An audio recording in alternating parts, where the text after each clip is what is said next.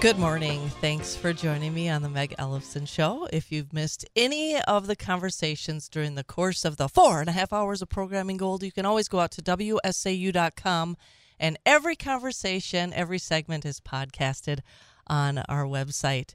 Joining me this morning from my home state, or, uh, you know, I don't even know if I call it, I, I keep saying my birth state because I really think of Wisconsin as my home. I've been here for more than 15 years. My husband and I, I would say, raised our children here in Wisconsin. Our, they were very young when we moved here. So I would say my birth state of Minnesota.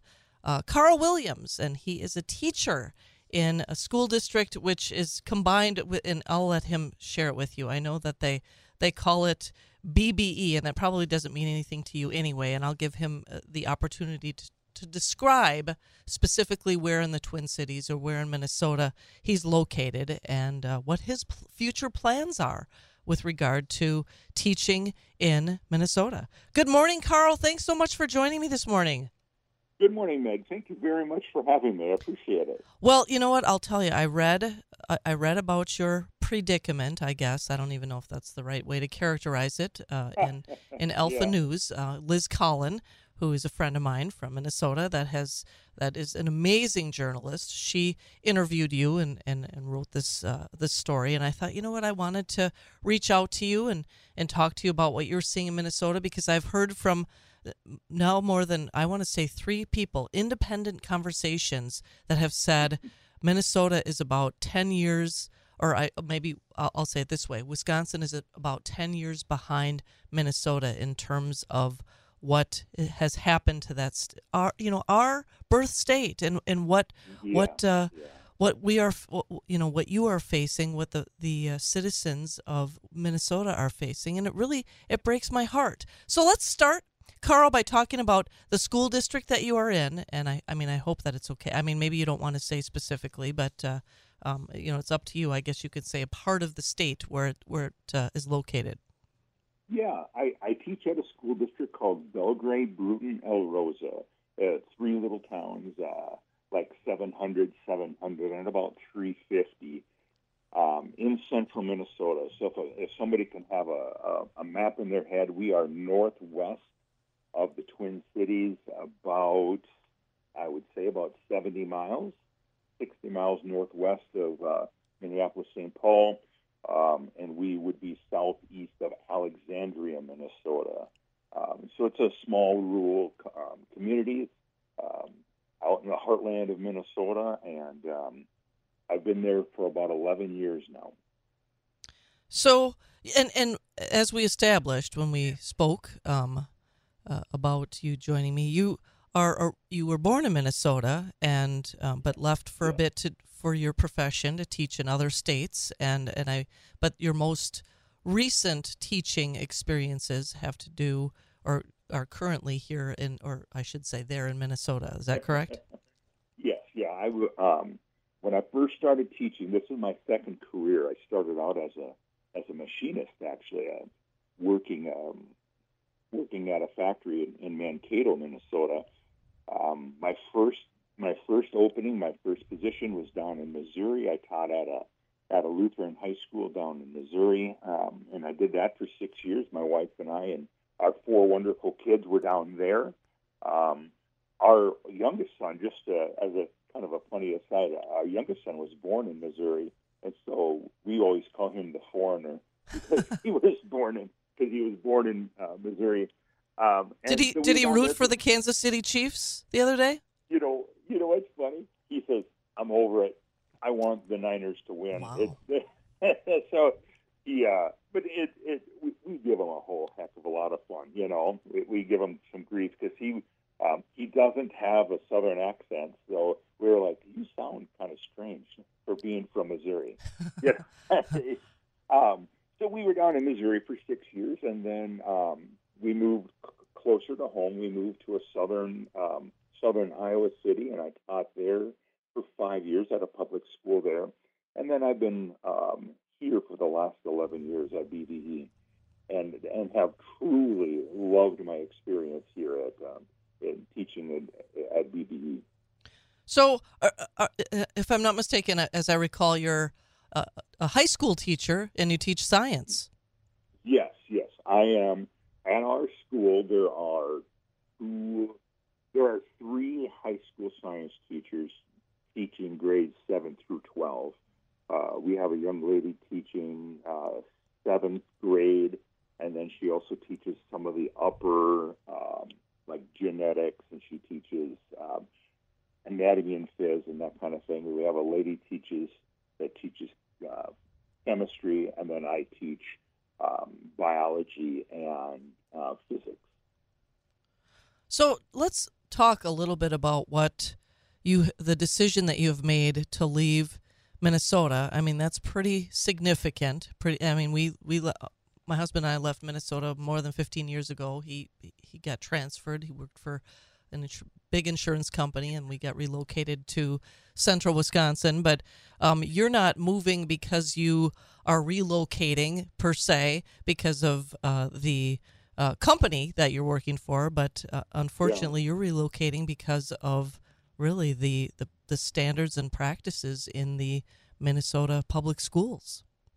Yes, um, sadly, um, uh, this Minnesota has always been on that cusp of being progressive, as as we could say, and they've always kind of like teetered on the edge of pushing the envelope towards the progressive side. And just recently, um, Governor Walz appointed a new um, board of, and I cannot remember what they are called, but they're commissioners for the Board of Education. A bureaucrat. Uh, Yes, a whole ton of bureaucrats. That's exactly right. That are that are not um, they're not beholden to the state of Minnesota. Um, Minnesota is basically ran by three counties. All the rest of the counties are um, they bleed red, um, and only like three or four counties in Minnesota are blue. And so it's uh, we're ran by the metro, and everything else. Uh, uh, Governor Walz said, just rocks and cows uh, out here. And so that kind of tells you what, what the thought process is. Um, and so recently, um, they started developing new standards and practices that all teachers had to follow. And they do that, they update every now and again. And, and it's part of teaching. You know, we're always kind of like taking these new objectives and these new standards, and we're always kind of like tweaking what we do in our classroom. Anyways, it's no big deal. Um, but the new ones that came out, they really started to push um, some standards that are very difficult for me to follow. Um, thank, thankfully, my pastor, he had a Bible study on it, and he said, "Look at what's coming down the path." And we have four teachers in our in our church, and he said, "Look at what's coming down the path." And so there was the standards are quite a bit more progressive than even Minnesota is uh, is normally at. So, for example, it's um, pushing transgenderism. So not only do I have to be, not only is it being mandated that a, a teacher has to like be good to these kids, which is just normal, right? Mm-hmm. I mean, of course you're going to love these. It's kids. a human being. Yes, that's exactly right. Mm-hmm. I, I love all my students, right? Um, but but we have to affirm them and be uh, be an advocate for them, um, and and say that yes, that is the right way to go. Um, same thing. They, they, just passed the law in the, in the state of Minnesota that um, we should allow boys in the girls' bathroom, or that girls should be in the boys' bathroom, or that uh, feminine hygiene products have to be in the boys' bathrooms.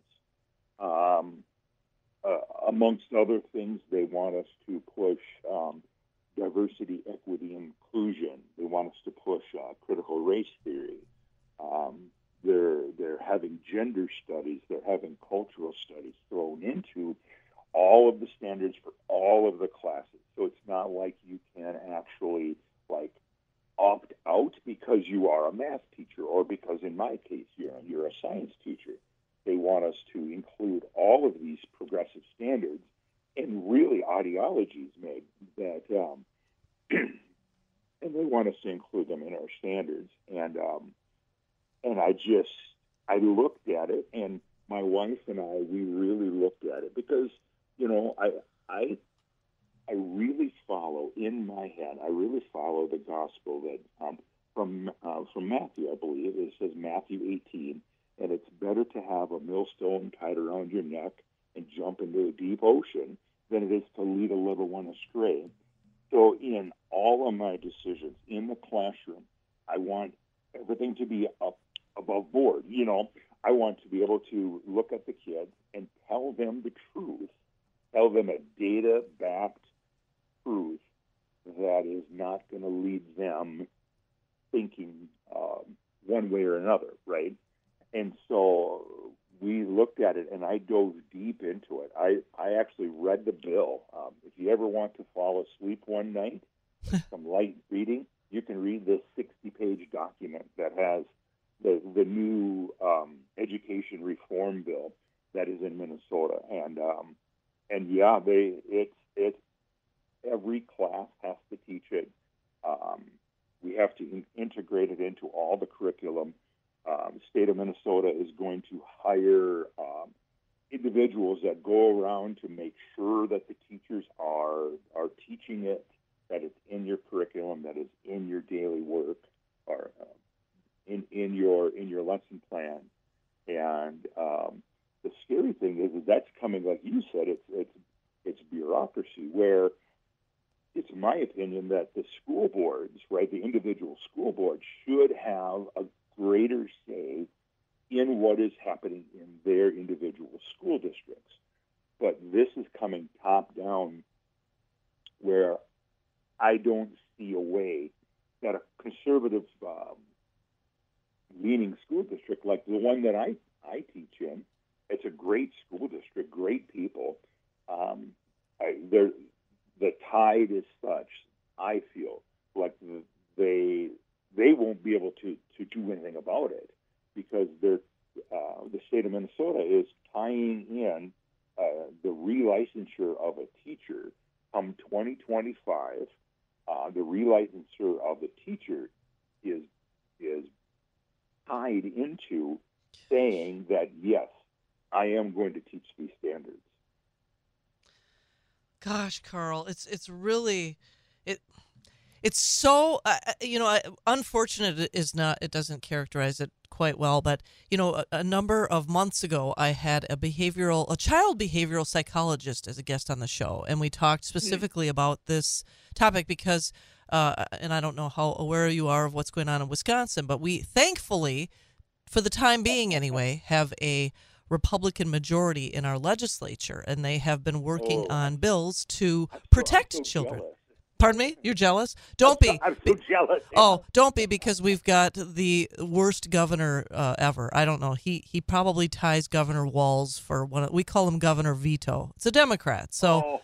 we have this oh, no. we have this divided situation. So yeah, it's it's not oh. it's not that great. But um, this behavior child behavioral psychologist, we she and I actually met at the Capitol um, because there were hearings about a number of bills that the Republican legislators had uh, authored in order to protect girls and young women in and really children in uh, the in the public school system, and then just from what what I would characterize as the trans industry. And this behavioral psychologist characterized uh, what uh, you know it, it is it was it has always been known uh, gender dysphoria is a is a mental condition and uh, and her her line, which I think is really applicable, is you can't treat a mental illness with a scalpel. And I, I guess yeah. I'm curious about the policies that the state of Minnesota public schools have adopted with regard to children that have mental illnesses? Do they just allow those children to continue uh, in in whatever mental illness they have? Let's say they they are uh, they are exhibiting signs of uh, uh an eating disorder or they're cutting themselves or i mean there's all kinds of mental disorders do they just do they just uh, do they, do they encourage that type of behavior as well? Because what I mean, what they are doing in encouraging, I mean, in, in really forcing teachers in the public school to deny reality. I mean, and I mean, I think it's really telling that you, as a science teacher, are being told to deny science. I mean, this the funny saying about uh, yeah. chromosomes. X, Y, you're a guy. Yeah. I mean, it's that yeah. it's that straightforward. But yet, you're being asked to, as a science teacher, deny science, deny biology. Well, I think it's crazy. Um, so there is a uh, there's a mental disorder called body dysmorphia. I don't know if you've ever heard of it. Um, and body dysmorphia is a mental illness that is that has the individual that is suffering with it convinced convinced that they are born with one too many eyeballs. And so if they're born with two eyes, they look in the mirror and they're convinced that they have they're born with one too many eyeballs and and and so they will go out and they will find a way to gouge out their own eyeball. Yes, I, I, I, my mouth is hanging open. I'm shocked yeah, by this. Yes, yes. Um, and or they they think that they're born with one too many fingers, or and obviously I'm I'm saying this not as a way of of just as an illustration. Right? Sure. And and I don't think the state of Minnesota would push a science teacher that has a student with body dysmorphia to say, yes, here's a spoon, you know, um, to, to remove something. And that would just be horrifying, right? And in, and in my mind, it is the same, it is the same thing. It's, it's right along the same lines because once it's gone, it's gone, right? I mean, if we, um, if we allow individuals that have this mental illness um, the uh, gender dysphoria. Um, if we allow them to remove their own body parts, obviously they're they're having it surgically done, mm-hmm. but then it's a it, it it's a non-reversible thing. Mm-hmm. Um, and so, yeah, I I look at it that way, and I'm like, or somebody like I mean, all the ones that you you listed are exactly right. Um, so, did your lady um, did, the, did the psychologist talk to you?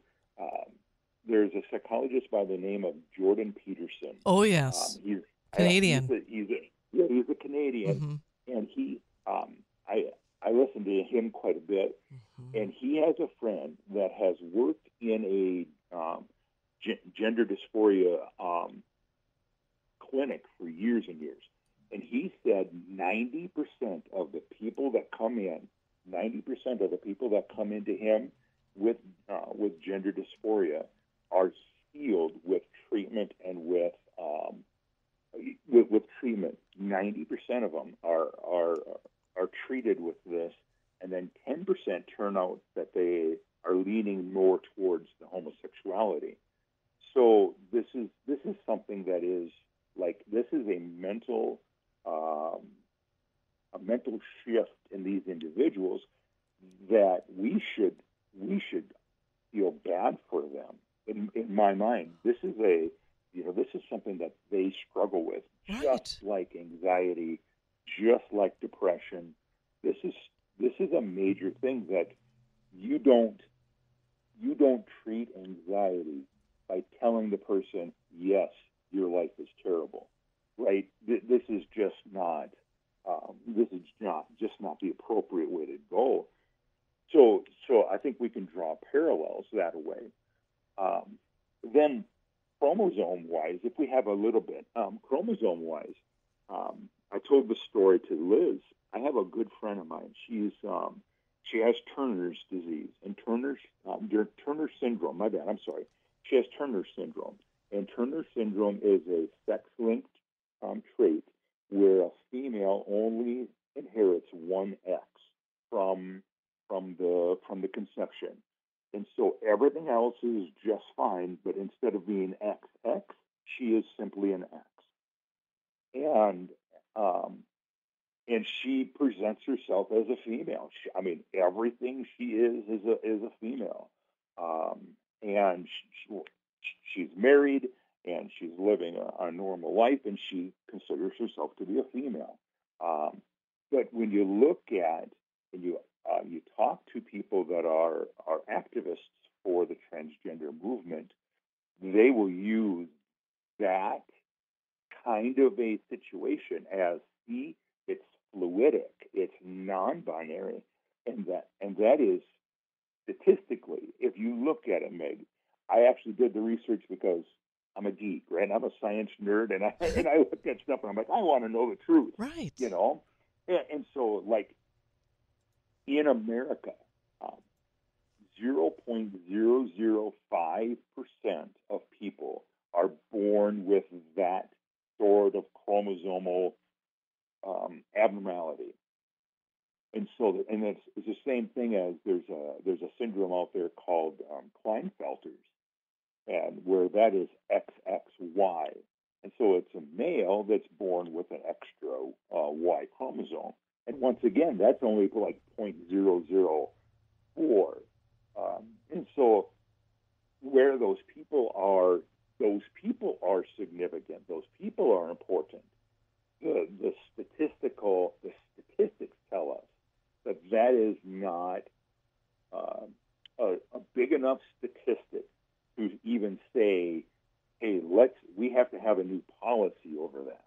Right? Do, do you see what I'm saying? Oh yes. Um, if, if, right. If you're looking at a yeah, you're looking at a data-driven scientific study. If I saw something, and I teach my kids this, my students, um, if you see a data that is 0.005, we're going to look at that as what's called an, an anomaly. Mm-hmm. And, and, and if it's anomalous, we, we take it into consideration, but it's not something that we're going to base results on. Well, it's and, and to so, norm to attempt to normalize it. I mean, it's yeah. it's it's not and and really, um, I guess give more people the uh, affirmation that that it, it you know that they what they're going through is is is normal is not is not helpful to them. I mean, I you know I think yeah. Carl about uh, I don't know if you've heard of the young woman named Chloe Cole and there are more and more young people that are suing those that performed this these uh, life altering, body altering surgeries on them and they are filing these lawsuits against them because they what they needed instead of having their um, bodies carved up and put on these powerful uh, life altering drugs is they needed mental help they needed mental yeah, they, health counseling. They needed love. Yes, that is exactly right. They needed they needed the adults in their life mm-hmm. instead of to use them to further uh, an, an, ideology. Mm-hmm. They need love from somebody that cares. I, I I don't know, Meg. I have I have four children, and I have three boys and a girl.